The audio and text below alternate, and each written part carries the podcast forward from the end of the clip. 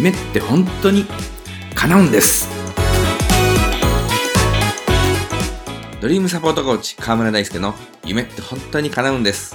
あなたの夢を叶える世界最高のコーチングの理論を分かりやすくご紹介します。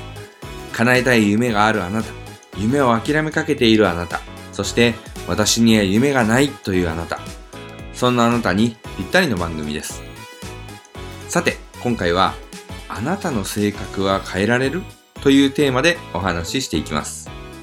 性格というと、生まれながらに持っているものといった印象を持つ人もいるかもしれません。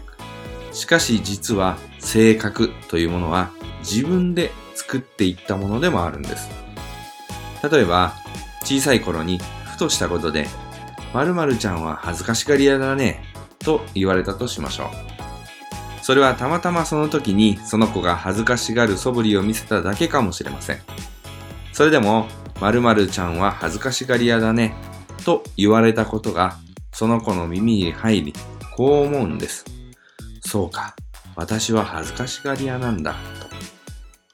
その言葉を受け入れた途端に、その子の脳は恥ずかしがり屋というものに関わる過去の経験を検索していきます。そういえばあの時も恥ずかしかったな。確かあの時もすごく恥ずかしかった。と。そうやって過去の恥ずかしかった経験を持ち出してきて、恥ずかしがり屋だという信念を強化していくんです。やっぱり私は恥ずかしがり屋なんだと思うようになるんです。一度信念が作られると、それをどんどん強化する方向へと進んでいきます。私は恥ずかしがり屋だからと人前に出ることを避けたり、目立たない服装をするようになったりします。すると、周りの人でも、恥ずかしがり屋なんだね、と言われることが増えてきて、ああ、やっぱりそうなんだ、と、どんどん信念を強化していくんです。一番初めに、周りの人が何の気なしに言った言葉、それを受け入れた小さな思いがどんどんと雪だるま式に大きくなっていき、強固な信念となってその人の行動様式を形作っていくんです。その結果、性格というものが出来上がっていきます。簡単に言えば、そう思ったからそうなるということなんです。逆に言えば、そう思わなければそうならないのですから、性格なんていつからでも簡単に変えることができます。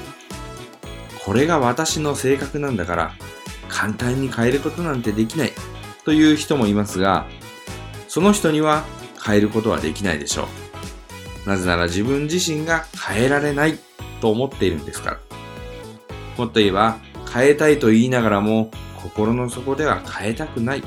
と思っているのかもしれません。そんなことはありません。性格なんていつでも変えることができます。今までは恥ずかしがり屋だと思っていたとしても、次の瞬間に私は社交的だと思えばいいんです。どんなに恥ずかしがり屋だったとしても、社交的に振る舞った経験が全くないとは限りません。そんな過去の経験を思い出してみてください。そしてこれからそんな風に振る舞っていけばいいだけです。社交的な人はどんな行動をするだろうか。それが私にとってふさわしい行動なのだそう思って行動に移すんです。はじめは違和感があるかもしれませんが、すぐに慣れてきます。ちょうど新しい靴に履き替えるようなものです。新しい靴を履くと、歩くたびに違和感を感じるものですが、それも1週間ぐらい続けて履いていると、全く気にならなくなるものです。どんなに恥ずかしがり屋でも、社交的な人間に変わることは簡単にできるんです。私の高校の世界史の先生で、妙戸石先生という女性の先生ながら誰もが一目置くような凄みのある先生がいたんですが、その先生が授業中に脱線話をされた時に、私も若い頃はすごく恥ずかしがり屋で、人前で話すことなんて全然できなかったのよ、と言われて、その場の生徒全員が絶対嘘やろと思ったことがありました。その時は笑い話だったのですが、今思えばその妙と石先生もどこかのタイミングで自分の性格を変えることができた人なのではないかと思います。あなたの性格を作っているものはあなたの信念なのです。私はこういう性格だ、こんな人間だという信念があなたの性格を作り上げてきたんです。そしてそれはいつでも変えることができるんです。コーチングセッションや講演会のお問い合わせは https コロンスラッシュスラッシュドリームサポート .info ドリームサポートコーチングのホームページのお問い合わせフォームからご連絡ください。